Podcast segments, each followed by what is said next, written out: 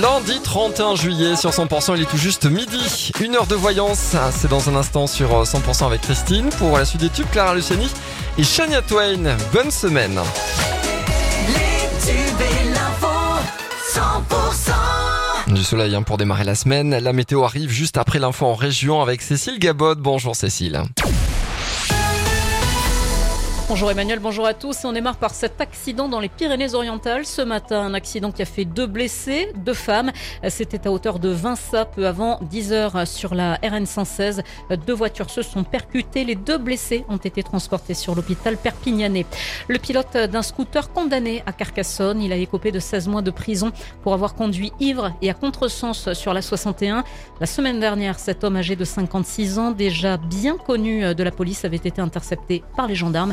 Il avait notamment été euh, repéré par les caméras de vidéosurveillance de l'autoroute entre Castelnaudary et Carcassonne.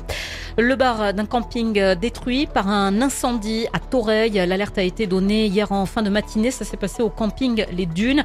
Euh, les vacanciers ont été mis en sécurité. Ce sont 25 sapeurs-pompiers qui ont été mobilisés pour cette opération. Le feu a été éteint aux environs de midi et demi. Un mal-être des policiers, dénoncé notamment par le syndicat de police Alliance, à Béziers dans la nuit de samedi à dimanche. N'y a pas eu de policiers nationaux. 100% des policiers nationaux étaient en arrêt maladie. Un seul équipage a tourné sur la commune d'Agde.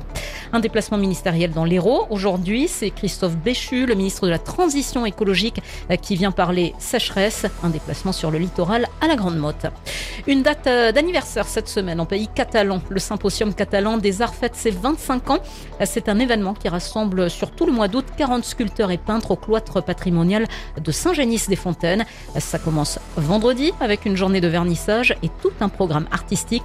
L'objectif de ce symposium est double, mettre en avant des artistes de toute la région et les mettre à contribution pour la bonne cause.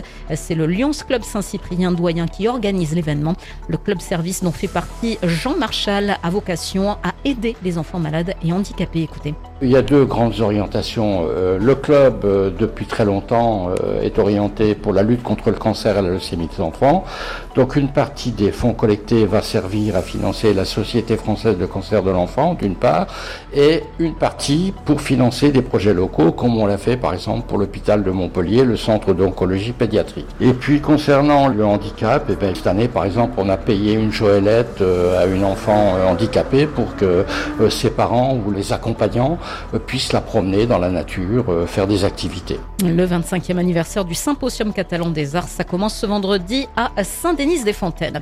Le reste de l'actualité, une enquête pour homicide et blessures involontaires a été ouverte après la mort de 35 ans dans un accident au parc Wonderland de Saint-Maximin-la-Sainte-Baume dans le Var.